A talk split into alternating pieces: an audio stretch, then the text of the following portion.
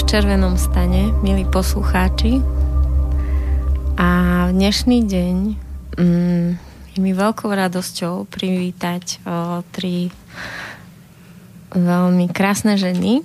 Sú to všetko moje kamarátky a je to pre mňa také cenné, lebo ja mám veľmi rada august, lebo v auguste ja mám narodeniny a v tejto zostave sa nám veľmi málo darí sa stretávať, takže my dnes po tejto relácii ideme spolu dať aj si sadnúť a oslaviť to, že môžeme byť spolu.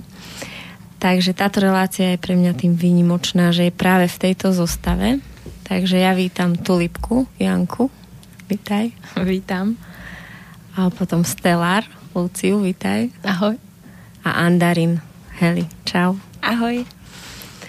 O, presne ma napadlo, že vlastne všetky tri máte duchovní jména. vlastne Andarín a Stellar o, toto svoje meno dostali od o, našej učiteľky Karajmy, ktorá nás naučila nejaké dôležité veci v našom živote. A Tulip, ako vlastne vznikla tvoja prezývka? Mne to dali deti z našej školy. V škole dve ruky, vtedy sa ešte volala Fantázia a bolo to v prvý rok keď som tam začala učiť, vďaka tebe. Mm. A vymysleli, že budem tulipánka, lebo tulipán je chlap, tak to nemôžem byť. A tulip má vlastne červené vlasy, takže vlastne ako tulipán je taký červený, takže tulipánka. No, téma dnešnej relácie, alebo to, ako sa to bude odvíjať, je cesta ženy. A vlastne vy, všetky tri, ste pre mňa ženy, ktoré ste na ceste naša jedna kamarátka Veron robí taký seminár, že sa volá Cesta vedomej ženy. Tak kľudne by som mohla povedať, že pre mňa ste také tri vedomé ženy, alebo ktoré sa ako keby o, pracujú na tom svojom prebratí sa a na tom svojom byť v tom živote čo najviac vedomé. Takže asi taká moja prvá otázka bola, že kedy sa tak začali lámať tie vaše ilúzie? Kedy vlastne prišiel taký zlom vo vašom živote, kedy ste no, prestali už byť len tou obeťou tých okolností a vlastne nejako to prišlo, to vynorenie sa z tej vody. Tak môžeme začať. No, ja som dostala riadnu bombu od života. No, keď uh, som bola ešte vydatá a odišiel do mňa môj ex-manžel, tak som bola akoby prebratá na silu. A to má vlastne, ako chvíľku som bola v tej obeti, ale potom to už nešlo. Nefungovalo to. Musela som niečo urobiť. A čo si urobila? Povedz to celé, aby sme sa už k tomu nevracali. Uh-huh. No, to malo rôzne fázy, ale mm, bolo to, že vlastne som sa začala na svet pozerať úplne inak a uvedomovať si tie veci, že, že ja som tvorca toho a že som si to vlastne sama veľakrát, veľa vecí uh, navodila. A potom um, to tak samo chodilo, že ako som to vyslala, že už chcem zmenu, tak zrazu prišlo, že iné zamestnanie, potom nový okruh ľudí. Uh, zmenila som bývanie viackrát a zase sa zmenil nový okruh ľudí a s tými ľuďmi prichádzali zase nové veci a všetko ma nejakým spôsobom dávalo dopredu. Čiže som vždy to staré opustila a privítala to nové. Čo bolo ako keby to hlavné? Čo ti, čo ti vlastne, alebo čo bol ten smer, skade si vedela, že tak tady chcem ísť, alebo ti vlastne pomáhalo lámať tie staré vzorce? No, hlavne to, že vlastne vždy som si to tak povedala, že najhoršie už bolo a to som už zažila a to už viem, aké to je. A že stále uh, iba pôjdem do tej zmeny a vlastne keď, uh, tak čo môžem stratiť? Vlastne môžem byť zase len tam, kde som už bola a to už poznám. Takže toho som sa už nebála. Ako, nebolo mi to určite príjemné ale nebála som sa toho. Už som si povedala, že už pôjdem dopredu, nech to stojí, čo chce, lebo už poznám, aké to je dole. No tak u mňa to bolo celkom podobne. ale možno by som povedala, že o, ten prvý posun bol, keď som odišla od rodičov. Vlastne som sa následne vydala a potom vlastne ten najväčší zlom bol, keď som odišla od svojho muža, kde to vlastne vôbec nefungovalo a tam spomínam na to obdobie ako obdobie spánku, kedy som si vlastne minimum pamätám z tohto obdobia. Takže vlastne ako som odišla od toho môjho ex-manžela už teraz, tak e, to bolo to najväčšie a do pár mesiacov vlastne som začala stretávať ľudí, ktorí už boli v tomto prúde a ktorí ma už ťahali ďalej. Ja to mám presne na rok. Um, môj uh, zlom nastal v roku 2007, keď som skončila vysokú školu a do môjho života prišla uh, Martina Junga. a zavolala ma, že poď, poď učiť do tejto školy. A na to nemám, ale poď.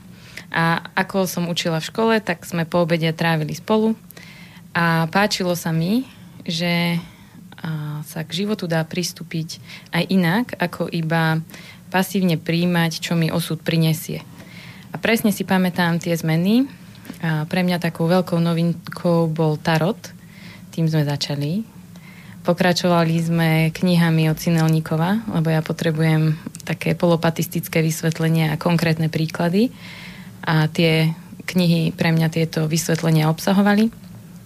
Potom som urobila veľký krok a išla som do Anglicka, kde som zažila, aké to je, keď uh, sa môžem postarať sama o seba a keď za moju prácu dostanem dobre zaplatené.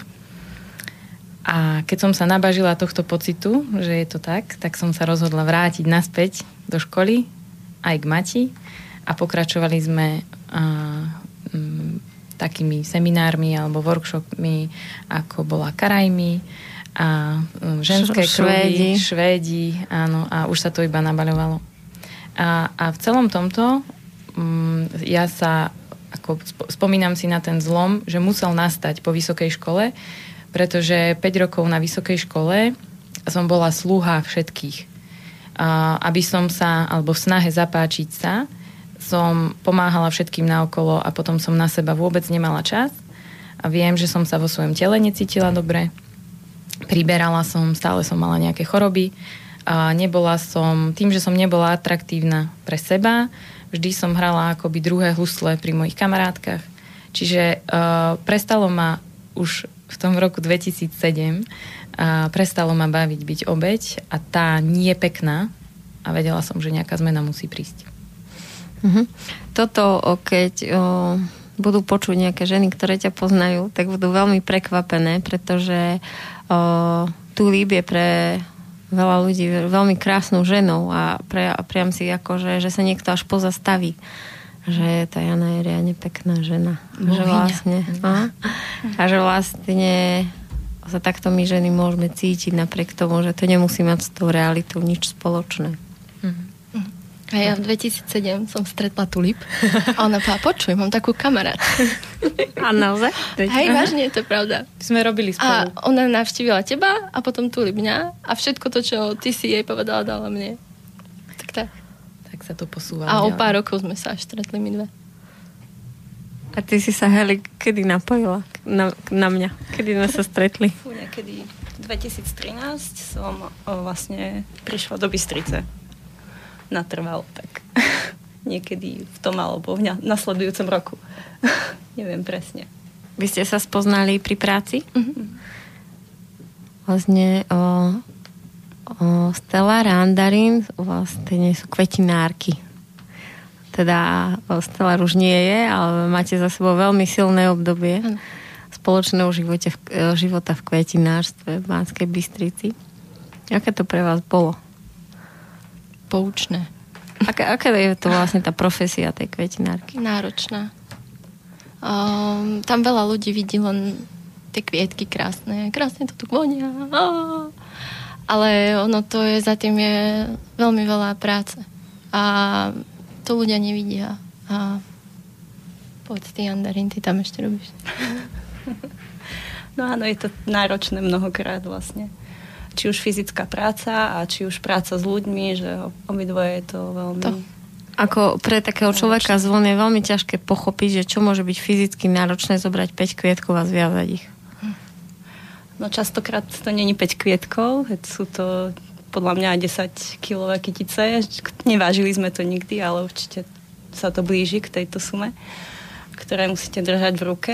A vlastne ide tam očistenie vás, nosenie plných vás vody, ťažkých. Očistiť ten tovar. Manipulácia s tým, očistenie tovaru. No. Tovar je kvitky. A ako je to tam vlastne s ľuďmi v tom kvetinárstve? Pracujúcimi či aha, zákazníci? No, ťažké. Každý má predstavu, um, že má nejakú predstavu. A... Áno, to je taký škriatok v nejakom stroji a raz za čas sa to zapne. A my im chceme pomôcť a oni to berú ako útok, lebo veľakrát tie kvietky sa k sebe nehodia vôbec ako čo sa týka starostlivosti. Jeden potrebuje viac vody a jeden menej a ono sa to bije potom v tej váze a to je veľmi často nadlho vysvetľovať. No najhoršie je, keď si myslia, že o, vlastne im nechceme pomôcť, ale chceme predať to najhoršie, čo máme. Tak. A vlastne človek im vyberie to najkrajšie, čo si myslí, že je. A uh-huh. oni si vyberú niečo iné, lebo si myslia, že to je lepšie. Uh-huh. To je asi najhoršie. Keď sme teraz pri téme vášho zamestnania, tak skúste každá povedať, že vlastne v čom o, vidíte taký najväčší svoj osobný posun skrz tú prácu. Že čo vás vlastne tá vaša práca učí. Alebo čo je tam akoby to, kde sú tam vlastne tie vaše skúšky. Tak moja práca je v škole. Síce som momentálne na materskej, ale... Učíš popri materskej? Učím popri materskej. A um, tam je každý deň práca na sebe, pretože neviem, či je tým špeciálna iba naša škola, ale každý deň je plný zmien a plný skúšok v zmysle niečoho, čo platilo, zrazu príde nová situácia, ako sa s ňou vysporiadať a nezrútiť sa, ako to nielen vysvetliť sebe a spracovať to, ale treba do toho procesu zahrnúť ešte aj deti, kolegov, rodičov. Je to pre mňa všetko, čo mám v živote, je spojené s touto školou a neznamená to, že iba to učenie, ale to, čo mi priniesla, lebo v našej škole sa stále posúvame vpred a stále hľadáme nové cesty, nové spôsoby, nové učenia a aktuálne tejto dobe, aby sa už neučilo tak, ako za čias Márie Terezie. A tým, že chcem byť ja lepší človek, tak sa tým pádom s mojou najlepšou vierou, akú mám, stávam aj najlepším učiteľom, akým môžem byť. Čiže všetko, um, čo mi priniesla táto škola, sú napríklad lektory zo Švédska, uh, z Nemecka. Na Slovensku sme rozpoznali skvelých ľudí, ktorí majú čo ponúknuť. Takže ako sa vysporiadavať s každodennými situáciami? Uh-huh. A skús vybrať nejakú jednu situáciu s deťmi, že čo vlastne pre teba ako učiteľa bolo najťažšie, keď si sa vlastne stávala učiteľom? Tak najťažšie sú verejne, keď nás na vysokej škole učia, že takto im to poviete a oni to takto príjmu a tak sa to naučia, potom budú veľmi múdre a všetci pôjdu do Bruselu a všetci budú právnici. No a moment zmeny nastáva asi v tej sekunde, ako vôjdete do triedy, pretože v danú chvíľu nechcú byť všetci právnici a niekto sa zle vyspal, niekomu sa rozvádzajú rodičia a už to nie je o tom, že idem ich naučiť kvantum vedomostí, ale musím byť v prvom rade psychológ a vedieť, že tomuto dieťaťu je dneska vážne ťažko a posledné, čo chce robiť, je učiť sa. Takže potrebujem prispôsobiť tej situácii moje rozpoloženie, nezrútiť sa z toho, že v tej chvíli sa to dieťa nechce učiť, ale viem, že pre jeho osobný rozvoj, pre jeho psychickú e, pohodu sa dnes zameriame na to, že sa o neho postaram. A takisto postarať sa v danej chvíli aj o iné deti, ktoré chcú byť právnici v Bruseli a v tej chvíli sa chcú veľa naučiť. Je to a, riadne, ako sa to povie, filigránska práca, taká tá do, do detailíkov. Ty nemáš žiadne zamestnanie stále? Momentálne nie. A čo to Ľudská skončila uh, u, v kvetinárstve. A presťahovala som sa. Kvôli tomu som skončila. So svojím mužom. Áno. Stella. Uh, Andarin. Uh, no, teraz si nepamätám otázku. Už to prišla. Heli mala trému pred vstupom do relácie, že čo sa stane, keď zabudnem otázku. Spýtaš sa, aká bola. Otázka bola, že ako vlastne vás, vás vaša práca posúva, alebo čo ste vy museli spraviť preto, aby ste tam mohli byť? No, uh, u nás je to vlastne uh, celý trend, ako keby, uh, udávajú naši šéfovci, ktorí sa snažia o to, aby sme sa vlastne ako ich zamestnanci posúvali ďalej. A myslím si, že oni tiež toho veľa urobili v tom, že aj mňa vlastne ťahali so sebou. A aj vďaka tomu, aj vďaka vám samozrejme. to tak jedno s druhým. O, som sa vlastne začala meniť. No a čo boli tie tvoje vlastnosti, alebo čo bolo to, nejaká tá situácia, kde vlastne si musela niečo v sebe zmeniť? No, moja naj, naj, uh, najvýraznejšia črta predtým bola, že vlastne som sa potláčala, ale úplne. A nerozprávala som a na všetko som odpovedala neviem. čo vlastne mnohých ľudí vytáča do dnes. Už to nerobíš až tak. Už menej. takže vlastne som musela hľadať cestu, ako sa presadiť, ako nemať z toho strach, ako začať rozprávať. A nemyslím len so zákazníkmi, lebo to je v pohode, ale skôr myslím nejaký, nejaké prejavovanie emócií a názorov a nie vždy pozitívnych. Mhm. Môžeš o tom povedať viac, ako si vlastne prišla k tomu modelu, že nemôžeš teda hovoriť alebo nevieš hovoriť o tom, čo cítiš a dokonca často ani nevieš, čo vôbec cítiš? No vlastne toto, tomuto, to, za toto vďačím uh, svojim rodičom, ale a sam, samozrejme aj za cestu, ktorú som potom uh, započala. že vlastne aj keby som keby som vedela rozprávať, alebo by to v pohode, tak by som sa to nemohla učiť znova. Okay. No a oni vlastne... A vieš povedať akože konkrétne čím to bolo? Pretože uh, ako keby tieto relácie sú zaujímavé tým, že my ako rodičia sa ako keby učíme uh, alebo snažíme rozpoznať, že čo tým, čo teraz robíme našim deťom, v nich môžeme ako keby zablokovať alebo vypestovať. No, myslím, že všetky, všetci poznáme také vety, že seď pekne, teraz buď ticho hovoria dospelí, počúvaj, neodvrávaj, čo si myslíš, že ty si. Veď ja som viac.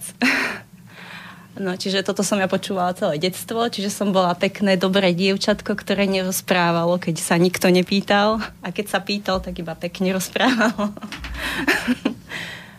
Čiže si vlastne bola to poslušné dievča. Ono je to vlastne taká veľmi zaujímavá téma tých poslušných detí, že naozaj je to potom to, že keď sme dospelí, tak je veľmi ťažko sa dostať k tomu, že vlastne kde sme tam pod tým povrchom my a že čo vlastne chceme. Ako niektorí ľudia naozaj majú problém hovoriť, ale na ešte náročnejšie je, že niektorí by radi aj povedali, ale mi vlastne nevedia, že čo si cítia alebo čo presne oni myslia. Chceš k tomu niečo? Ja chcem ešte iba k tomu, že teraz mi vlastne napadlo, že čo najväčšie som musela prekonať. Keď si sa to spýtala teraz Andarín, tak viem, čo ja. A vo mne vládne démon perfekcionizmu, čiže všetko musí byť absolútne perfektné. To mám od ocka, lebo všetko muselo byť perfektné vždycky, dokonale napísané, dokonale vyfarbené a dokonale prečítané. A ja potrebujem a učím sa to aj ako učiteľ a aj ako rodič, ktorý už má svoje dve deti, že môžem tým deťom dovoliť, že to bude najlepšie, aké to v danej chvíli vedia, aj keď to podľa mojich kritérií nebude perfektné. A ja sa z toho nezrútim. A to isté, keď chcem v škole učiť a tým, že je tam toľko podnetov, toľko nových situácií, tak nie vždy mám ja priestor, čo ja viem, dobrať tú látku do konca a ja potrebujem iba pochopiť, že je to najperfektnejšie, aké to v tej chvíli mohlo byť. Pretože som sa možno postarala o niekoho, kto to v tej chvíli potreboval viacej ako nejakú látku. presne tento problém alebo program som mala ja ako učiteľ výtvarnej, že keď som vlastne prišla po vysokej škole, tak som tak veľmi bola zameraná na ten výsledok, kde nám dali neustále prerábať tie veci a stále vlastne to muselo nejako byť podľa nejakých kritérií, ktoré vlastne bolo veľmi ťažko ako keby vedieť, lebo záležalo od vkusu jednotlivých tých hodnotiacich učiteľov. Takže vlastne, keď som prišla a mala som učiť tú výtvarnú, tak pre mňa bolo strašne ťažké ako keby sa v tom uvoľniť a dovoliť tým deťom si robiť to svoje a vždy som vlastne ako keby sa snažila vybrať techniku, kde to bude dobre vyzerať, kde to zvládnu robiť pekne, kde vlastne o, bude nejaký výsledok. No a potom my o, radi spomíname našich kamarátov zo Švedska, konkrétne Merete Lovely, ktorá je vlastne taká stará pani majsterka v, v učení výtvarnej výchovy alebo respektíve v odučení zlozvykov výtvarných, kde vlastne ma naučila množstvo technik, ktoré sú vlastne o samotnom procese. A vlastne tým celkovým jej prístupom a komunikácií počas tvorenia a potvorení ma úplne otvorili. A hm, tá moja, hm, ani nie že učenie, ale to moje sprievodcovstvo detí na vytvárne sa absolútne zmenilo, kde dokážeme skrz ten proces zažiť toho veľa. Naozaj je zaujímavé, keď sa na ten výsledok nesústredíte, tak vznikajú pri tej voľnej tvorbe nesmierne zaujímavé a živé veci, ktoré sa pod tým tlakom akoby ani nedajú, pretože všetci sa snažia ako keby len zopakovať alebo dosiahnuť to jedno. A ešte k tejto téme má, že my sme vlastne teraz na kurze Empowered Shield s Andreom Karimovom. A dneska sme šli všetci na splav. Rodiny s deťmi, čiže od jednoročných bábetiek až po 40-ročných chlapov. A vlastne naša kolegyňa Zuzana, naša kamarátka, keď sme išli na splav, tak ona vlastne hovorila, že pre ňu je to tiež veľmi ťažké, pretože ten splav ako keby nemá konkrétny výsledok, že vlastne to nie je, že kedy dojdu, kto dojde do cieľa, alebo čo je vlastne ten cieľ, ale že vlastne tým cieľom je iba tá plavba. Takže vlastne viacerí to tak máme, že v niektorých veciach, keď nie je jasný výsledok, tak je pre nás nepochopiteľné, prečo by sme mali to robiť. Napríklad sa hrať. Odcvični s deťmi. A myslím, že pre učiteľa špeciálne, pretože výsledok sa vôbec nedostaví v ten deň, niekedy ani v ten rok a niekedy ani o 10 rokov. Čiže čakať na ten výsledok niekedy je Presne. Už je obrovský, cestu. je, o, áno, čaká na ten výsledok pre učiteľia, učiteľia je obrovský tlak, kde vlastne má veľké napätie, ako tú skupinu zmanipulovať a dotlačiť k tomu výsledku tej hodiny. Čiže vlastne tá možnosť netlačiť na tie deti prináša neuveriteľnú paletu možností. Netlačiť a ne...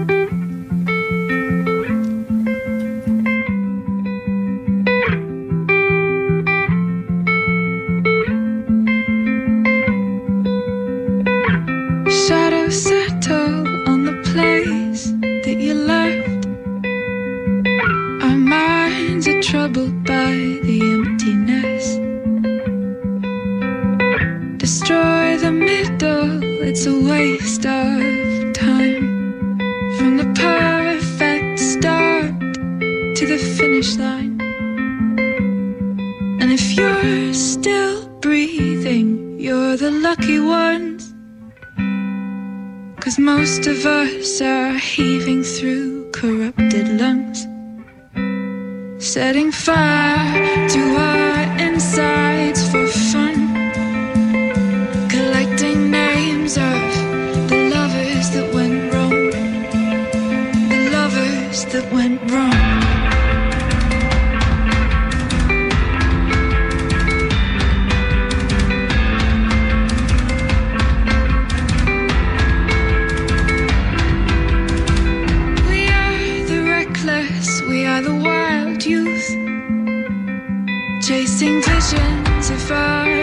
futures.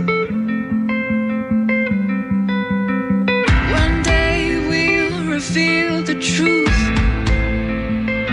That one will die before he gets there. And if you're still bleeding, you're the lucky ones. Cause most of our feelings, they are dead and they are gone. We're setting fire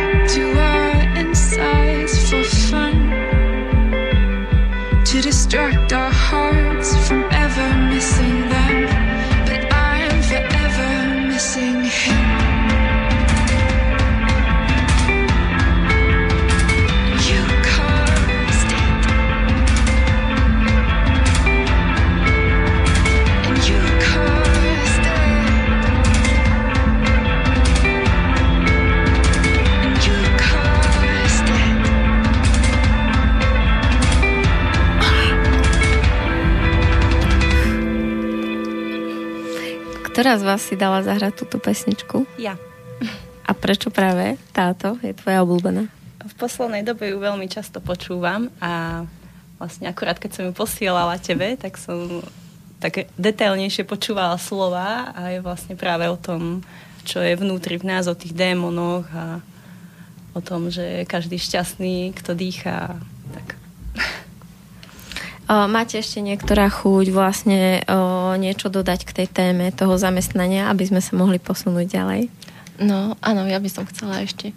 Že pre mňa bola zaujímavá etapa, keď som odišla z toho kvetinárstva za môjim mužom, keď som sa presťahovala vlastne. A mm, pomáham mu v autoservise a vozím náhradné diely. Auto náhradné diely. a teda viacej stretávam mužov ako ženy. Čo je pre mňa teraz také novšie.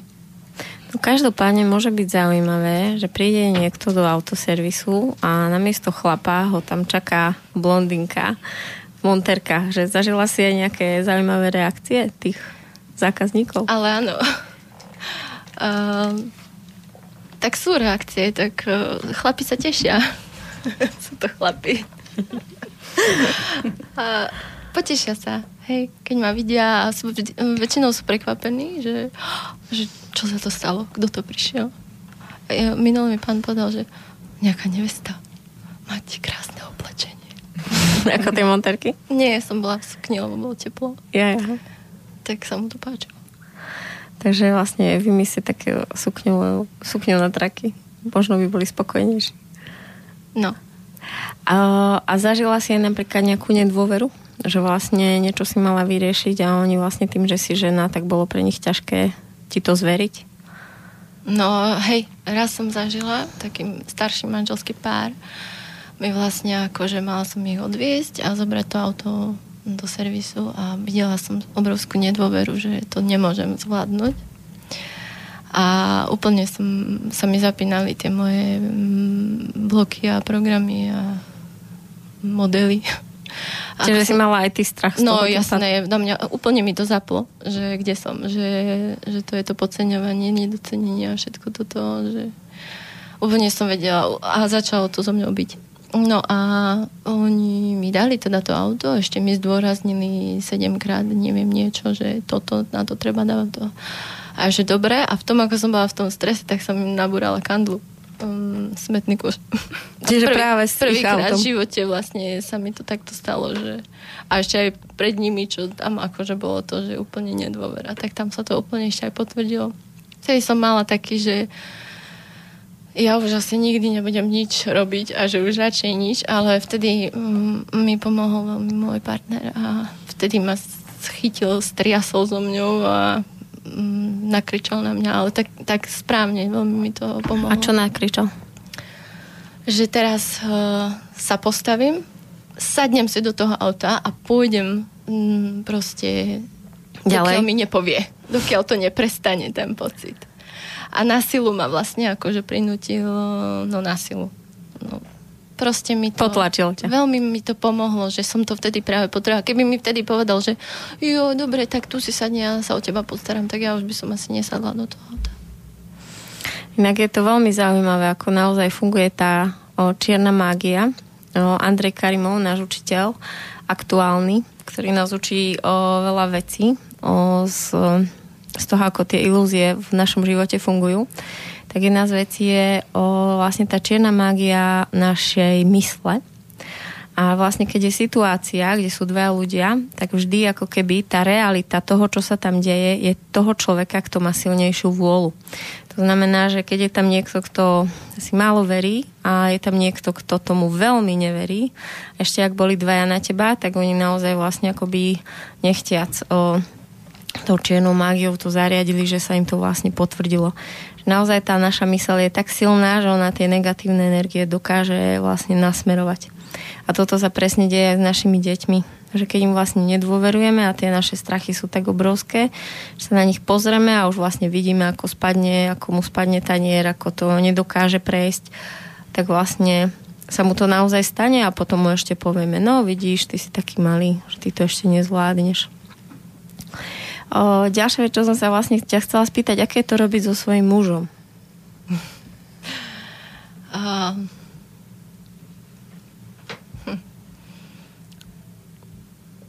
je to slobodné.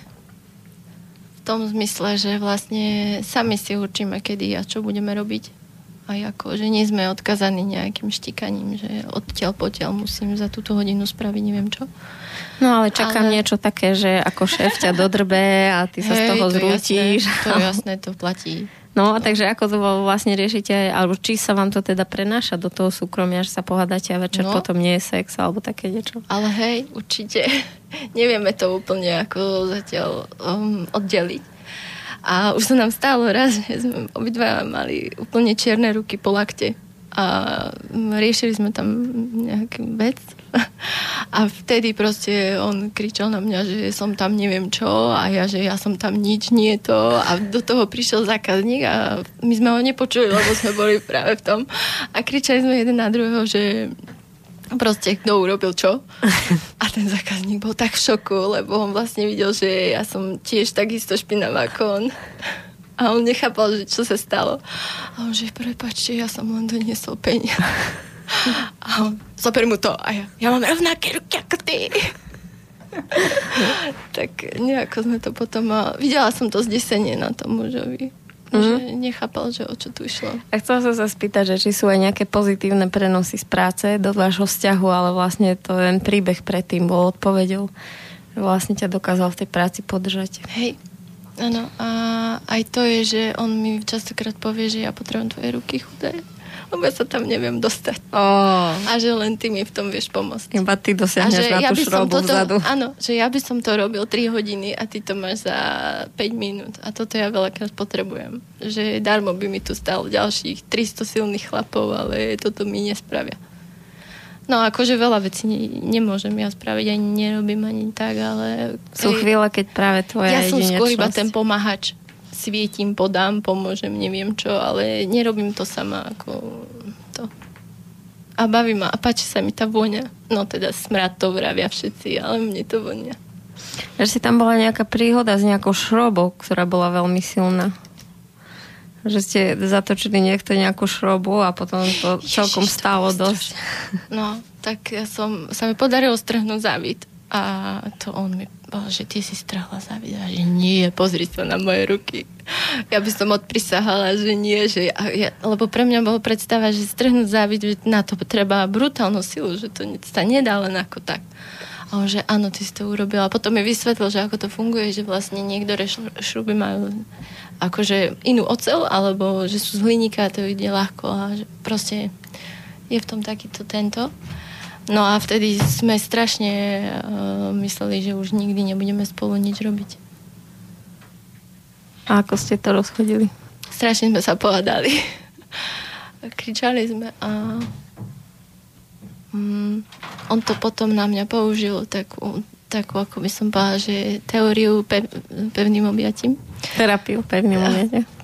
Pardon. No a um, proste ma iba držal a iba som všetko pustila, čo som mala vtedy. Takú zlosť a takéto. On to ustal. Tak sme potom išli a pokračovali sme v tom. Tak môžeme prehlpnúť sa do témy vzťahov týmto.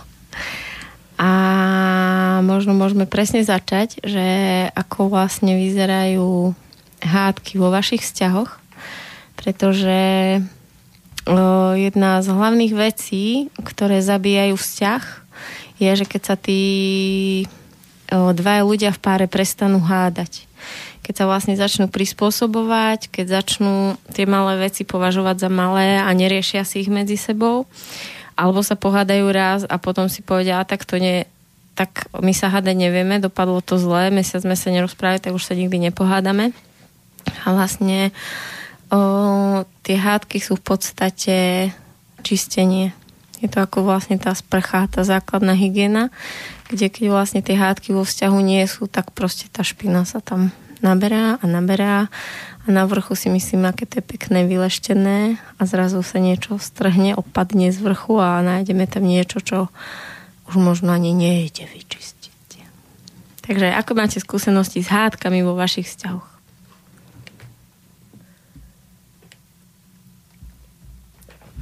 Heli nemá žiadne. tak, tulip má.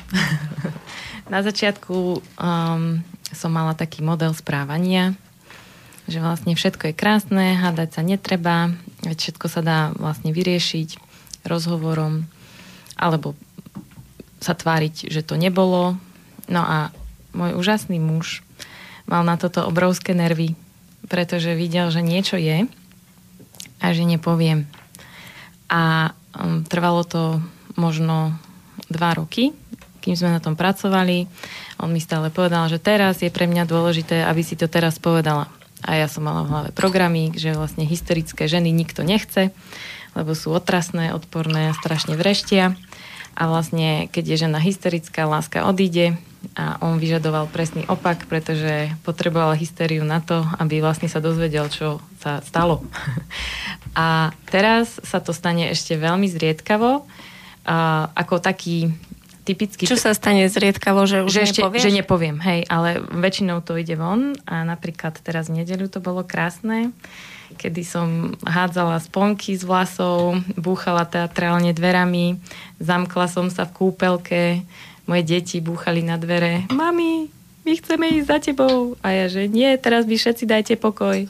A môj muž so stoickým kľudom to všetko zvládal. Ja som vyšla, keďže mm, mi dal ten priestor, tak som vlastne povedala, o čo ide. Že som zúfala z toho, že keď majú partneri dve malé deti, tak asi nikdy v živote na seba už nebudú mať čas. A že vlastne mám iba obrovský strach z toho, že a už keď ten čas budeme mať, tak už nebude na čo napojiť. No a keď vlastne toto zo mňa vypadlo, tak vlastne všetci sme sa upokojili. A ten môj typický priebeh hádky, kde ja som akože ledva niečo pustila, potom som odišla a trucovala, to robievala moja mamka vždycky, a že už sa potom nevracala, že sa tvárilo, že tá hádka už je vlastne za nami, ale zostalo všetko nevyčistené, tak teraz vždy mám v hlave zapnuté, môj muž chce počuť, čo mi je. On sa o mňa zaujíma a bez toho, aby som mu to ja povedala, tak sa nikam nepohneme. A on ma naozaj počúva. On nie je iba ten, čo sa tvári. Čiže ja sa vždy postavím v tej mojej hysterii, buď uh, sa vrátim, alebo príde on za mnou a povie, tak poďme na to, hovor. Ale že už nezaseknem sa v tej fáze, že nepoviem. Tak Heli, čo by si nám povedala k tejto téme? No, mne prišlo vlastne, ako tu rozprávala, že ako to ja mám vlastne s tými hádkami, tak uh, moja mama to robila tak, že vlastne povedala si, ale potom vlastne otec bol silnejší v tom povedaní si, takže vlastne nič nedosiahla a musela byť ticho kvôli pokoju v rodine. Čiže ja mám vlastne ten model, že tým nič nedosiahnem, keď si poviem svoje. Takže zatiaľ stále sa hľadá muž, ktorý toto akože zvládol so mnou prejsť. Takže ako, ako vyzerá, uh, môžeme hneď o tebe prezradiť, že vlastne uh, Heli, ako keby každá z nás, alebo každý človek má takú nejakú svoju tému v tom živote, cez ktorú ako keby rastie. A v našej partii žien je Heli známa tým, že ona ide cestu, uh, cestou, cestu mužmi kde jeden muž, jeden schodík a že vlastne každý ten muž e, jej pomôže rozbaliť nejaký ten balíček v jej srdci. Tak ako to vlastne vyzeralo v tvojich vzťahoch s tými hádkami? Naznačila si už, že, že vlastne pre teba ťažké hovoriť. Mm-hmm. No, väčšinou to mám tak, že uh, ja vlastne najskôr tie veci hovorím potichu, ako keby, že ten muž to až tak nepočuje, lebo ja to poviem medzi, medzi rečou, ako normálnu vec a oni vlastne ma ako keby nepočujú, kým nepríde nejaké až, tak napätie, až také veľké napätie, uh, že to vlastne vybuchne a dostanem svoj stavík. a čo sa deje ďalej? Ty vybuchneš, pustíš tú hystériu a čo je potom ďalej? No on práve, že musí ešte urobiť to, že uh, ako keby uh, ma donútil pustiť tú hystériu. Že tam ešte nie som, že to až tak pustím. Alebo už to musí byť veľmi zlé, keď to pustím. Čiže už je akoby aj neskoro v tom vzťahu? Uh-huh stáva sa aj toto. Že je to také už predrozchodové pustenie. Ono to tak býva. Som o, počula príbeh jedného môjho klienta, kde vlastne si žili v, takej, v takom niečom povrchnom, v takom, kde si vlastne obidvaja mysleli, že je všetko v poriadku. Aj spolu išli na dovolenku a zrazu iba to prišlo. Prišla hádka a po hádke koniec. Pretože boli obidvaja prekvapení tým, čo počuli zo strany toho druhého, že vlastne už ako dlho si a aké veci ten ich partner v sebe nosí.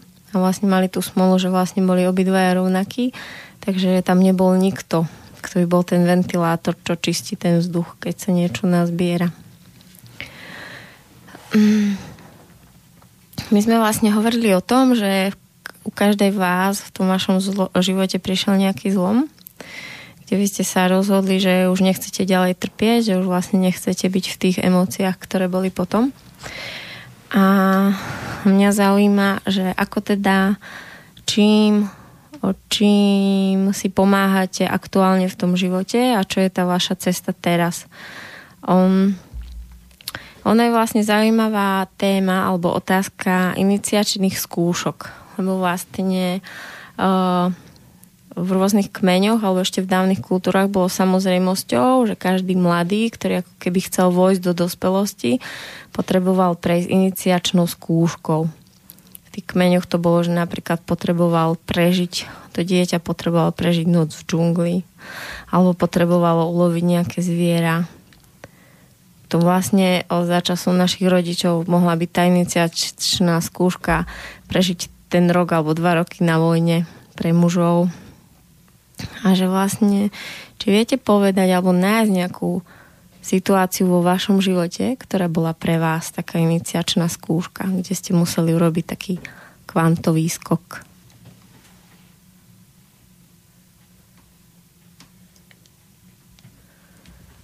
Môžete, kto máte.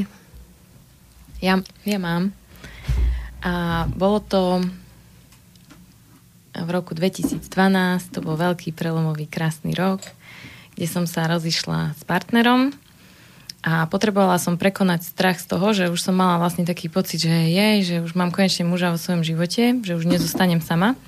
A vlastne keď prišiel ten rozchod, tak som sa iba nemohla zľaknúť toho, že som sama. A ja som prišla na to, že mojou kľúčovou vecou je, že potrebujem sama so sebou vedieť tráviť čas rada že si ho potrebujem vyplniť tak, aby mi ho museli vyplňať svojou prítomnosťou druhí ľudia. No a to sa stalo asi v apríli, koncom apríla a ja som si začala život mega užívať. Začala som chodiť na jogu, bola som na e, splavoch v Bosne a Hercegovine a na takých štyroch riekach skvelých. Bola som, jednoducho začala som neplánovane mm, mať rada v danej chvíli to, čo robím a mať také aktivity, ktoré ma naplňali samú. No a to hovorila som o konci apríla a, a 6. júla do môjho života prišiel môj súčasný muž, ktorý, keď sme sa o tom neskôr rozprávali, tak mal veľmi podobné rozhodnutie vo veľmi podobnom čase, že musel začať meniť veci, ktoré mal dovtedy zabehnuté. A mm, pre ňoho bol taký strach ísť sám napríklad do mesta. Že vždy sa chcel skryť za tú skupinu ľudí, s ktorou tam šiel. A jedného dňa tam išiel sám a sme sa stretli a bolo to veľmi pekné.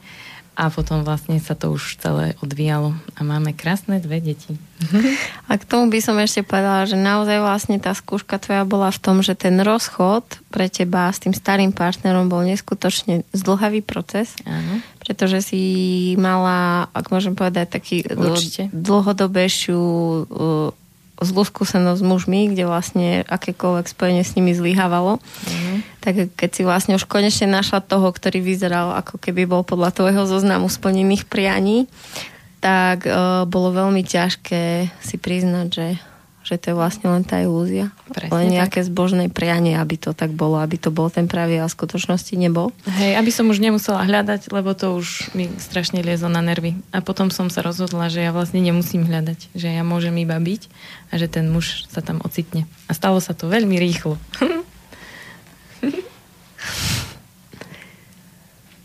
Andarin, chceš povedať o svojej iniči- iniciačnej skúške? No, podľa mňa každá taká výrazná zmena v živote je taká iniciačná skúška. Či už, ako som hovorila, odchod od rodičov, odchod od manžela a tak. A vlastne teraz v poslednej dobe, na čo ty narážaš, som mala takú iniciačnú skúšku, lebo som bola sama v zahraničí, čo nie, nie je to nič eh, zvláštne pre mnohých ľudí a väčšinu asi. Ale ja som vlastne nikdy nebola na dovolenke, nikdy som nebola ďalej ako v Čechách. No a vlastne teraz som si robila dovolenku, kde som bola úplne sama a išla som lietadlom, bola som vo veľkom meste, najväčšom, ako som teraz bola. A strašne som si to užila, bolo to super. no a samozrejme mala som strach, no najviac asi z letiska, ale potom ako náhle som nasadla do lietadla, tak už sa to, už to pominulo a vlastne sama som si zohnala ubytko, nebolo to cez eh, realitku, Cestovku? cestovku. A, no a vlastne sama som sa tam pohybovala. Ono je to pre mňa zaujímavé, tento tvoj príbeh tým, že vlastne ty máš rodičov, alebo si mala rodičov, ktorí vlastne vždy, keď si chcela ísť z mladosti do zahraničia, tak ťa odhovorili a ťa vlastne prevalcovali tými svojimi strachmi, či už to bola škola, alebo ísť do zahraničia a hovorili, že vlastne nie, že to je tam nebezpečné. A vlastne v tom bolo to zaujímavé teraz, keď si dospela, to dokázať a hlavne dokázať to sama. Čo bolo ako keby to najťažšie na tom celom procese? No, najťažšie bolo asi, že myslím, že pár dní pred odchodom som, ma prišli pozrieť rodičia. a oni mi vlastne začali nakladať tie svoje strachy, že sa nemôžem baviť s moslimami a že si mám dávať pozor a nechodiť v noci von. A proste takéto veci. adresu. Takže Áno, chodila si musela večer von a zbalila si si moslima, hej? nie, nie, moslima nie. Ale niečo si zbalila. Niečo. No a vlastne chceli odo mňa, aby som im dala adresu, kde sa budem zdržovať, lebo to sa musí dať rodine. A dala si? Nie. Ó, tak to je To veľké. je najväčšie. Tak si pustíme ďalšiu pesničku, ktorú niektorá z vás vybrala.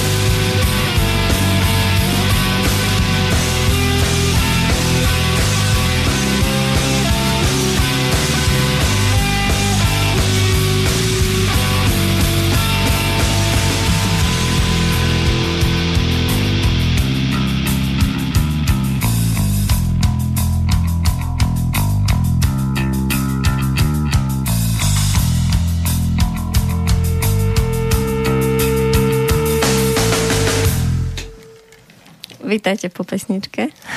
Sme si u- užili. Tak Stellar, prečo je práve táto tvoja obľúbená v playliste? Aha, mm, lebo som ju počúvala ako decko. V podstate už skoro puberťák. A to bola vlastne taká prvá um, pesnička, ktorá ma tak začala preberať, že vtedy sa tá rebelia vo mne tak ozývala a vtedy uh, som začala úplne rozmýšľať nad inými vecami a tá pieseň je pre mňa veľmi, um, ako to poviem, emotívna. Práve bola pauza, už som si potrebovala spraviť fotku. Uh, Andarín, povedz ešte ten príbeh, že ako si vlastne našla to mesto, Madrid to bol, Barcelona to bola, uh, že práve tam bola tá tvoja skúška. No, ja som bola na o, takom seminári o, v Haluziciach na o, Grále 3 a tam sa vlastne vytvára taký, taký plagát o, s mojou víziou života a vlastne zámerom. No a v rámci cestovania som si tam dala pár obrázkov, o ktorých som akože netušila, že Odkiaľ sú? páčili sa mi, ale nič moc, akože, nie že nič moc, ale že nemala som tam žiadny zámer, že toto musím vidieť. A, no a tak som si to nalepila na stenu, keď som prišla domov. A asi o pár mesiacov som mala zase inú terapiu, uh, kraniosakrálnu. A tam mi prišlo také slovo, že guel. A ja som nechápala, že odkiaľ mám to slovo. A vlastne, keď som prišla domov, tak som si to googlila a to bol vlastne ten park, ktorý sa nachádza v Barcelone, tak sa volá. Neviem, kde to moja, moje vyššie ja vyhrabalo. A bola si v tom parku? A bola som v tom parku. Aj si tam, aj si tam dačo zažila? O, vlastne, o, ja som šla na tú dovolenku s tým očakávaním, že tam sa musí niečo stať. Ten park to nemôže byť len tak, že mi to prišlo predsa. A stalo že... sa to vedľa parku. Stalo sa to vedľa parku. A tým môžeme prejsť na tému, na ktorú ste sa všetky veľmi tešili. A to je téma sex. Takže dámy, o, napätie tu v sále hustne. Prečo je vlastne pre vás také ťažké hovoriť o sexualite, o sexe? Môžeme začať tým. Prečo je pre ženy hovoriť pred druhými, pred veľa druhými a cudzími, pred poslucháčmi ťažké? A myslím, že nielen pred poslucháčmi, že je to ťažké aj pred vlastným mužom, pred partnerom. A mm, jedine asi pred kamarátkami je to tak celkom v pohode. Uh-huh. A prečo je to pre teba ťažké pred tým mužom hovoriť o tom? No je to stále vlastne tabuizované, tak hromadne si myslím, že už od malička počúvame, že to je zlé, tam sa nedívaj, alebo proste, Že keď to ide v telke, tak dávajú. povedia, že tam sa nepozeraj teraz. No nám prepínali vždy filmy, keď niečo sa dialo, mohli sa len poboskať, ale už bolo prepnuté, takže No, to, To bolo... ste zažili aj vy? veľké Však tabu. veď boli uh, filmy s hviezdičkou a bolo jasné, že tam sa budú objímať alebo držať za ruky. A už sa vlastne nedalo. Pamätáte si to ešte? Mama išla do hysterie. Úplne keď uh, sa poboskali, tak... Uh, Alebo... Čo povedala? Že rýchlo vypni. Rýchlo prepni! Alebo niečo. Bolo také, takéto, mm, takéto napätie, že, že vlastne akoby nič sa nedeje, ale nieslo sa tým ovzduším v tej obývačke, že Dusno. Bože, dusno. Áno, Hej. také dusno. sa nedie, ale rýchlo to prepnite. Z toho, čo tu teraz vidím, o, ako keby z vás, o, môžem len potvrdiť, že sexualita je veľmi živá a premenlivá. Že sexualita nie je niečo, čo zažil som vrchol a takto tu bude vždy a navždy. A o, že každú z vás som počula o, rôzne rozprávať podľa rôznych období vášho života o tej sexualite, že aká bola. O, tak skúste iba niečo z vášho života, že vlastne tú, možno tú vašu cestu tou sexualitou, ako ste ju objavili. Myslím si, že táto uh, cesta stále neskončila. Hlavne, ako aj celá uh, cesta tej premeny ženy. Vlastne človek stále chodí ako keby v takom kruhu, že raz je dobré. Skús, tak zlé. hovoriť za seba, že chodím v takom kruhu. Chodím. Áno, aj ja chodím. uh, No v tej sexualite vlastne väčšinou je to tak, že na začiatku toho vzťahu je všetko super. Proste krásne to funguje, iskrí to tam, je to veľmi dobré. no a potom ako náhle príde nejaké zaseknutie, nejaký problémik, hlavne keď sa o ňom nerozpráva, tak príde zaseknutie aj v tej sexuálnej oblasti. A to si zažila viackrát v tých vzťahoch? Áno. A zažila si to niekedy, o, že sa vlastne rozchodil ten problém a povolilo to aj v tej sexualite? Mhm, áno. Alebo každý tvoj vzťah skončil tým, že... Nie. nie, nie. Že ten proces bol, sa opakoval, ako keby, že sa to povolilo, bolo dobré a zase niečo prišlo, ďalšie, čo sa riešilo a zase to pokračovalo. Sa to vlastne odrážalo. Tak ja môžem povedať. Um, taký posledný taký prelom v našej sexualite s partnerom mojim uh, bolo to, že ja som si ho ako keby testovala, že či to on dá, aj keď ja budem vymýšľať. On to hovorí, že ty vymýšľaš, že kým sa k tomu dostaneme, tak proste on musí neviem čo urobiť. Ale nie vždy to tak bolo, nie, pamätám nie. si trošku aj inú etapu tvojho života. Ale ja som povedala, že teraz posledne, čo sa okay, stalo. Sorry. No a uh, on vlastne iba nechápal, čo mu naznačujem a ja som povedala, že ja len potrebujem, aby on vydržal. Že on už bol vlastne vždycky v cieli a on to tam potom proste, a on kašle na to a išiel si po svojej robote. Na pivo. A, neviem. A ja som potom, už mala som z neho nervy, lebo už som chcela uh, sa s ním spojiť. A som mu povedala, počúvaj, ja iba potrebujem, aby si to ty zniesol. A on to pochopil to som teraz úplne v skratke povedala. On to úplne pochopil a odtedy nemáme akoby problém. Čiže vydržal akoby tú pred predohru. Hej, hej, hej, hej, hej.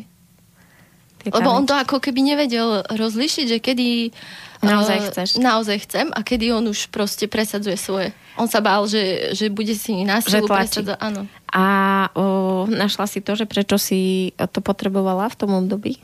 Tú akoby zvýšenú jeho pozornosť? Hej, lebo mám takú krízu. A mám také ako pochybnosti o sebe. Um, a to vo mne vyvoláva takú agresiu. A z toho som potom taká, že nie som v tom uvoľnená a potom um, sa to prenáša aj tam. Čiže keď um, ja pochybujem o sebe, tak vtedy uh, veľmi vymýšľam. Sa to odrazí, že hej. vlastne tie pochybnosti akoby prichádzajú. Hej. Ale sú tam pochybnosti, že či vôbec chceš ten sex alebo nechceš, alebo že či aj tam zlyháš alebo nezlyháš. Hej. Uh, to druhé? To druhé. Že už ako keby na všetkých úrovniach mám pocit, že zlyhávam a že mám pocit, že teraz keď mu toto poviem, tak on už mi to potvrdí, že hej, aj v tejto oblasti. Aj tu som, si zlyhala, hej. vlastne za nič nestojíš. Uh-huh, takže som mu to takto a on to toto je veľmi zaujímavé o tom, že ako keby tie naše najhoršie vlastnosti častokrát v tom vzťahu preexponujeme. Uh, poznám prípadek ženy, ktorá vlastne vždy bola ako keby baculatá. Uh, veľmi pekná žena, len tak akoby plnčia. A keď vlastne konečne našla toho pravého, tak o, potrebovala veľmi priberať. Stále iba jedla a priberala, lebo ona mala v sebe program, že mňa ako tučnú predsa nikto nemôže chcieť. A toto je vlastne nešlo do toho programu. Ten program sa bil, že však ja som tučná, prečo ma ty chceš? A ako keby stále viac jedla, jedla, jedla, že kedy už príde ten deň, že on ju opustí kvôli tej tučnote. A ona vlastne zažila, že jedla, jedla, jedla a on vlastne ako keby tam stále bol a stále ju miloval. A keď to vlastne otvorili a pomenovali, tak zrazu ako už teda uverila, že on ma naozaj bude chcieť. Ja som to mala tiež na začiatku nášho vzťahu, že v jednej téme, v ktorej si neverím, tak som mu vlastne ako keby potrebovala počiarknúť, zvýrazniť, preexponovať, zahnať tak do krajnosti, aby už on naozaj povedal, že hej, tak ja ťa nechcem, keď ty takto to máš, keď ty si taká. A je to veľmi zaujímavé, že to môžeme odhaliť. Že vlastne nájsť, že niekedy ten náš negatívny program nás, nás robiť hrozné veci, aby sme si potvrdili, že sme hodní lásky. Aj takýto. Mhm. Ja teraz, keď tak nad tým uvažujem, tak veľmi dlho v mojom živote bola táto téma tabu aj pred vlastným partnerom. Sexualita. Sexualita. Ale uh, so súčasným mojim mužom uh, to už tak nie je. Ale um, pozorujem v tejto chvíli na sebe, že tým, že um, sa o tom často bavíme, rozoberáme to, um, hľadáme čokoľvek sa tam vlastne vyskytne, Takže aká je to teraz vlastne pre mňa veľmi neistá téma akoby pred poslucháčmi alebo pred vami. Každopádne, no, tiež pôjdem do takej najaktuálnejšej veci, lebo udialo sa veľmi veľa. A možno budem trošku hovoriť uh, pre matky zaujímavo, možno pre matky prvorodičky, pretože uh, ako naša sexualita s mojim mužom uh, prvé dva roky bola úžasná. Tiež som sa tak akože uvelebila v tom, že wow, tak takto to bude do konca života, tak to je jedna nádhera. A potom prišiel pôrod a keď e, som vlastne porodila, tak sa vlastne všetko zmenilo vo mne. A asi 9 mesiacov trvalo, kým som ja prestala trpieť pocitom, že ja môžem za to, že už to nie je také pekné, ako to bolo predtým. Veľa sme na tom pracovali, cez terapie, cez rozhovory a pri jednom milovaní som sa rozplakala, že vlastne som mala pocit toho zlyhania, kde ma Maťo absolútne podržal a odvtedy sa vlastne všetko zmenilo späť a napríklad po druhom pôrode už to vôbec také nebolo, dokonca mám pocit, že je to ešte lepšie. Čiže um, je, môžem len odporučiť veľkú otvorenosť v sexualite medzi partnermi. Už to nemajte ako tabu, lebo to veľmi brzdí na všetkých úrovniach.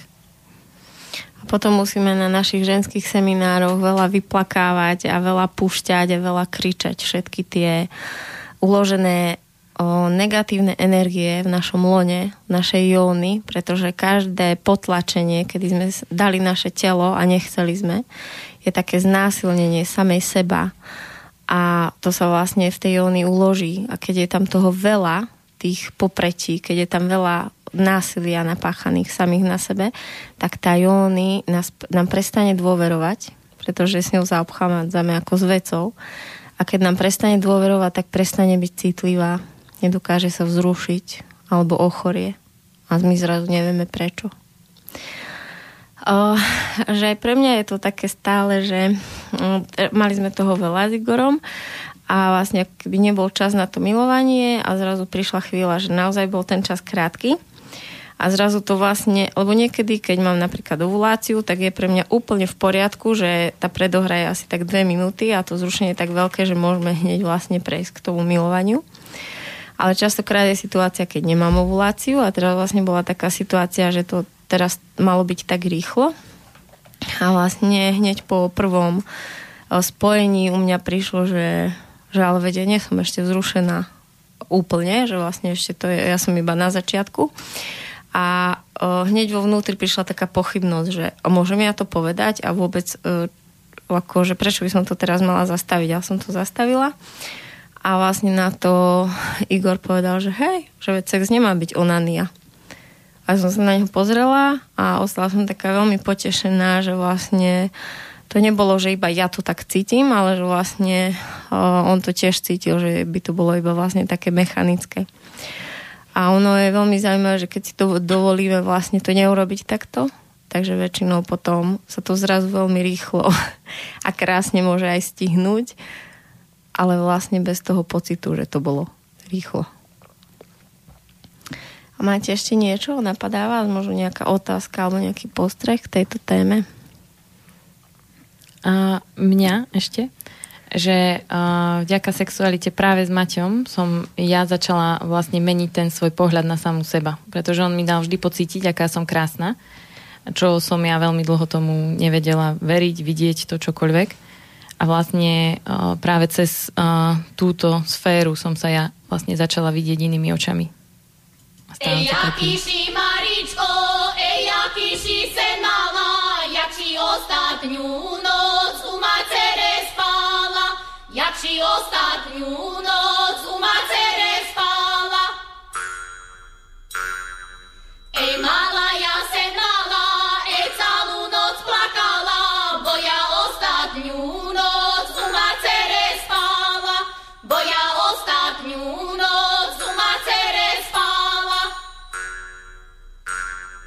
Ej, príde vám, mamočko, ej, príde vám sobota, príde vám na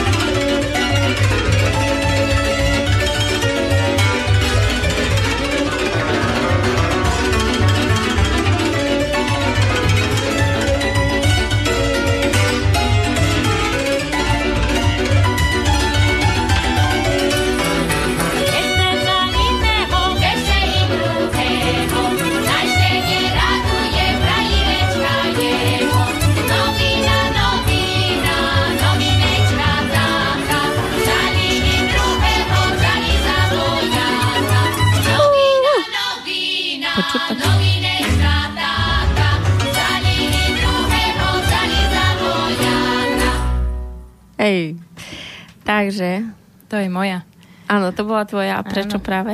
Pretože ožívam, keď počujem slovenské ľudové piesne a vždy si ju vypečiem v aute a zaujúkam si a deti moje so mnou. Hej. A ja to práve objavujem. Inak ty vieš aj spievať, Viem. aj tancovať. Viem. Tak uh, my vlastne na tom festivale, kurze aktuálne Empowered Child, vlastne sme sa učili už dávno a teraz vlastne tancujeme ruské ľudové tance, ktoré sú veľmi také až priam terapeutické. Teraz sme sa vlastne učili maďarské ľudové a v piatok vlastne prídeš ty so slovenskými ľudovými, takže sa veľmi teším, že konečne už prišla chvíľa aj na nás. O, takže o, naša ďalšia otázka bude, čím aktuálne žijete? Aké témy máte otvorené v našom živote? Ešte chcem vlastne to povedať, že my ako kamarátky, keď sa stretneme, tak to je vlastne to, o čom hovoríme. Že vlastne tie naše tých našich drakov, ktorých, hovoríme o tých drakoch, ktorých práve stretávame v našom živote. A ja to vidím ako tú prácu na sebe. Že byť vedomé a aktuálne o, v realite s tým, čo sa mi deje, naplno si to prvom rade to uvidieť, že aha, toto sa mi teraz deje, o, vedieť si to zvedomiť, pomenovať to a potom už je vlastne otázka času, že kedy sa v tej téme posuniem, kedy ju vyrieším, kedy zavriem kapitolu a môže prísť ďalšia.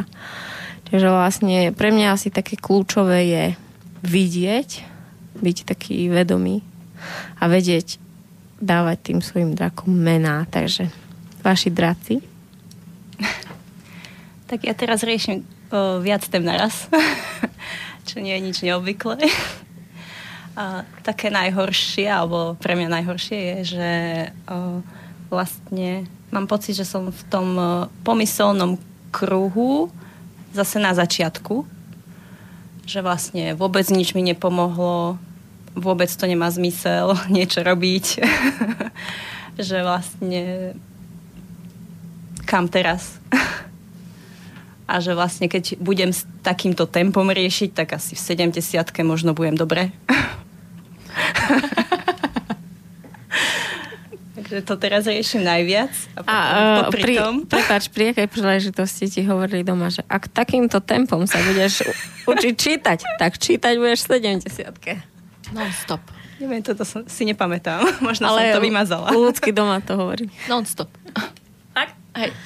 To bolo úplne... Ako to znelo presne? Presne tak, ako si povedala. Takýmto tempom svet umre, kým ty sa rozhýbeš. OK. No a potom samozrejme riešim vzťah. Teraz máme akurát krízičku. a to nebudem rozobrať. No a potom riešim svoje také uplatnenie v živote, že vlastne v práci je to teraz dobré, ale chcela by som sa tak akože začať aj sama presadzovať, že snažím sa niečo tvoriť a stále je to, že dobre, tvorím niečo, sa Stellar tak pozrel na mňa. Niečo tvoriť. Ona je úžasná, úžasné veci, umelkyňa. krásne.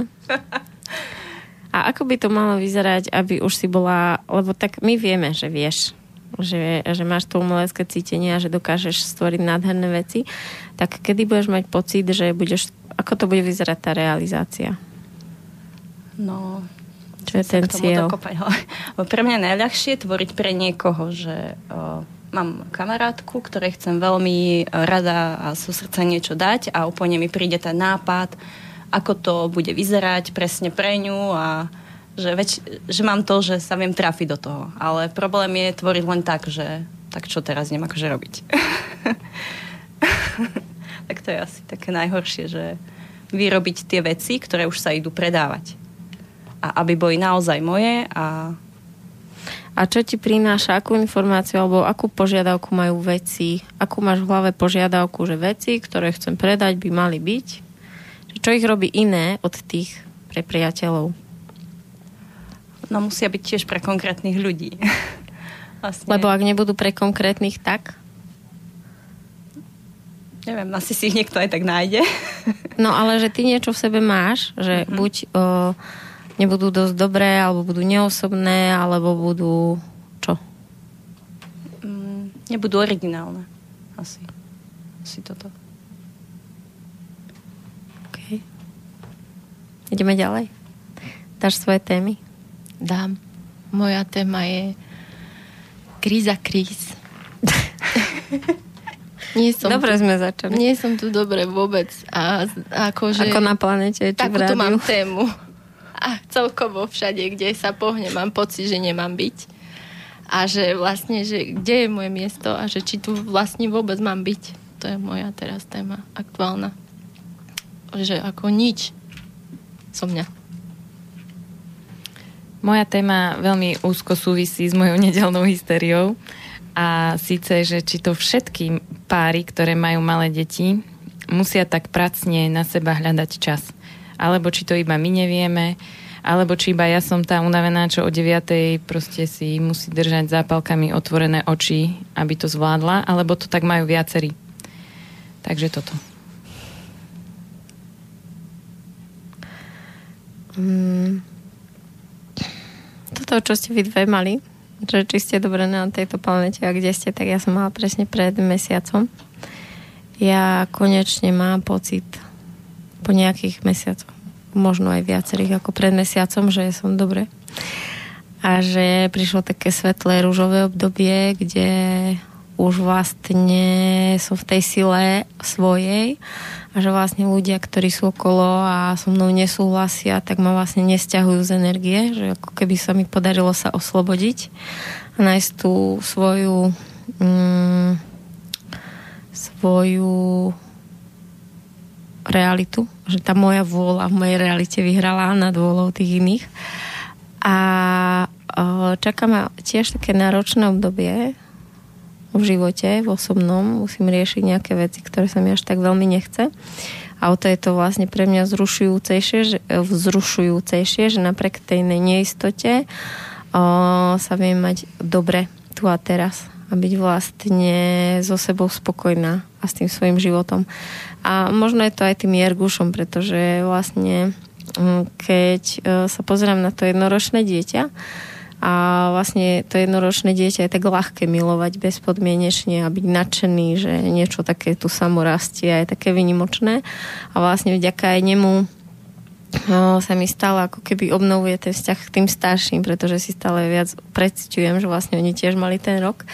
Ako keby sa mi darí ich inak dotýkať, tak vedomejšie cez toho najmenšieho.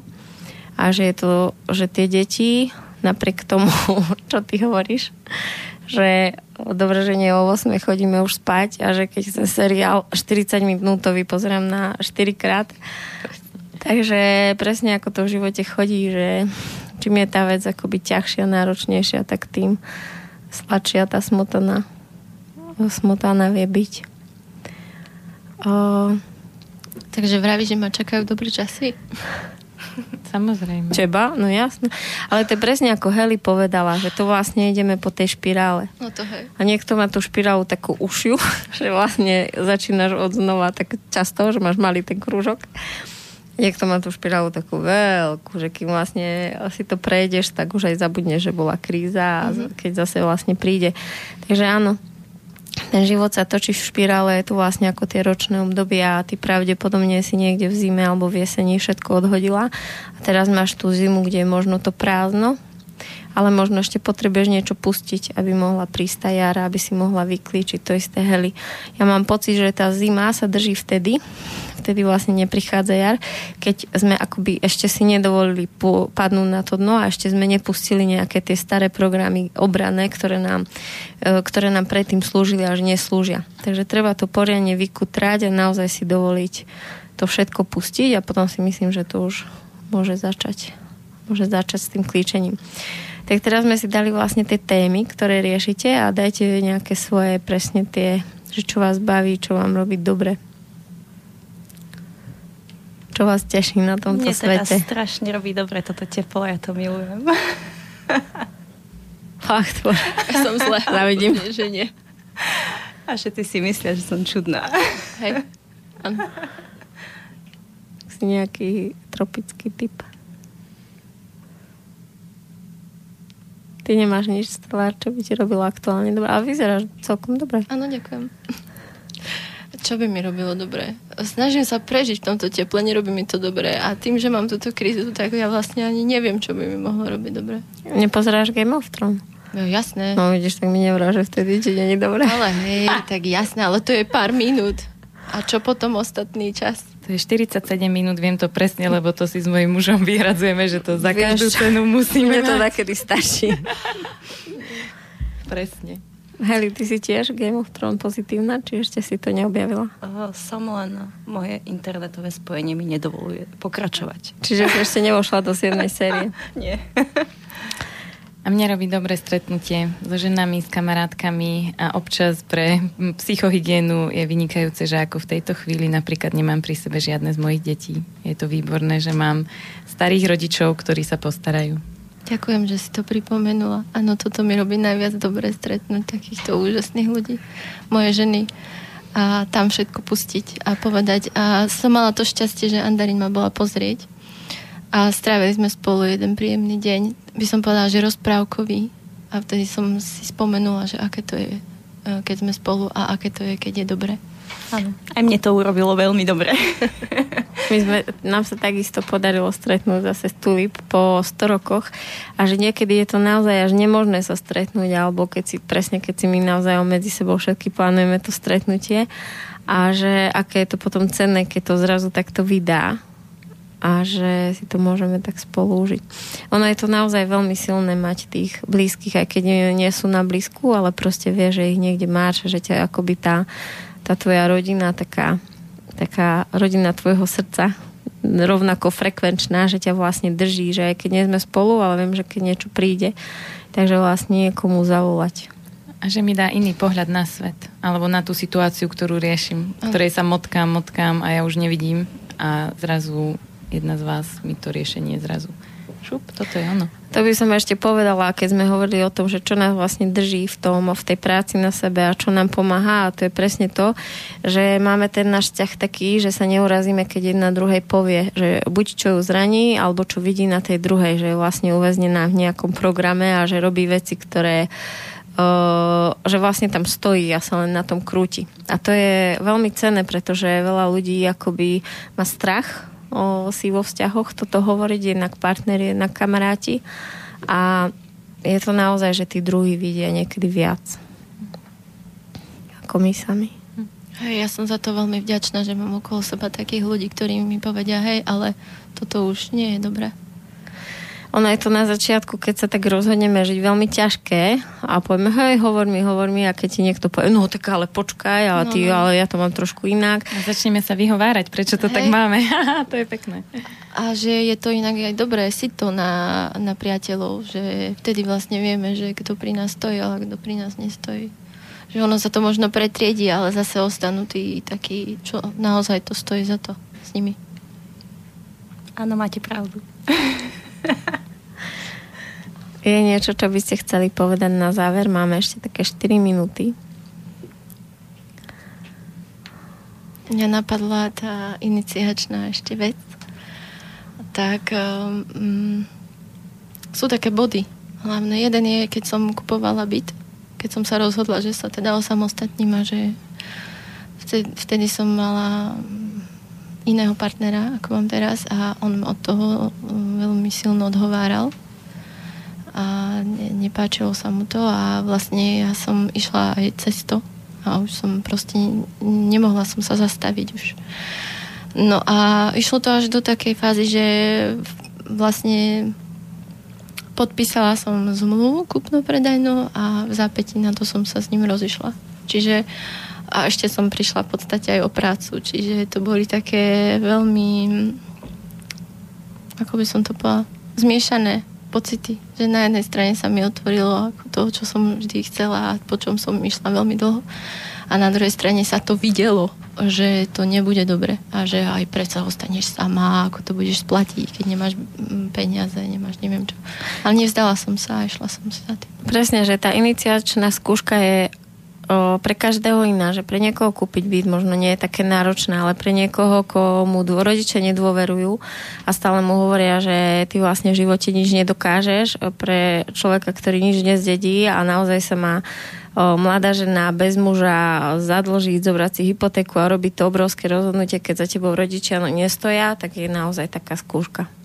Pre mňa bola zase veľmi silná iniciačná skúška pôrod, porod doma, pretože to bolo niečo, kde som sa naozaj musela oprieť iba o tú dôveru v seba, v môjho muža a v dôveru v Boha, v život, v to, že vlastne mm, všetko bude tak, alebo všetko bude tak, ako má skôr, že nech príde čokoľvek, takže to dokážeme vyriešiť. To je presne, berieš uh, slova z úst, lebo ja rozmýšľam, že čo by som chcela na záver povedať. A síce to, že uh, práca na tomto seba rozvoji mi prináša um, pokoj, veľký pokoj do duše a vieru a dôveru v to, že všetko má svoje riešenie. Všetko sa dá vyriešiť s tými správnymi ľuďmi okolo a s tou správnou silnou vôľou. Pre mňa bolo ešte, musím dodať, nemôžem to vynechať, že vlastne ako som kúpila ten byt a už som si v tom hovela, že aké to je úžasné, aká som ja úžasná, že som to všetko zvládla a že som samostatná, tak vlastne som, uh, mi prišlo pochopenie, že vlastne ja už muža nepotrebujem, keď ja už všetko zvládam. A vtedy som sa toho zlakla, že, že asi ostanem sama a zožerú ma vlčiaci. a neviem čo. A to tak, ťa nakoplo? To ma nakoplo, že ja potrebujem toho partnera a vtedy som vlastne zostúpila z toho trónu a som si povedala, že ja počkam. A mala som vo zvyku dokončiť všetko sama, aby som dokázala všetkým, že ja to zvládnem aj keď nemám chlapa a, a toto som robila a potom som si povedala, že nebudem to dokončovať, že ja počkám na toho chlapa on to za mňa dokončí. Presne, nechala ste nedokončené zásuvky a vlastne prišiel a naozaj a, je to ten, čo ano. dokončil tie zásuvky. Áno. Heli, máš dačo na záver? Asi, že uh, keď neviete, kam skonopi, tak uh, zostúpte z hlavy do srdca. Ďakujem vám, dámy. Teším sa na budúce. Aj ja ďakujeme. Ďakujeme. Táto relácia vznikla za podpory dobrovoľných príspevkov našich poslucháčov. I ty sa k ním môžeš pridať. Viac informácií nájdeš na www.slobodnyvysielac.sk Ďakujeme.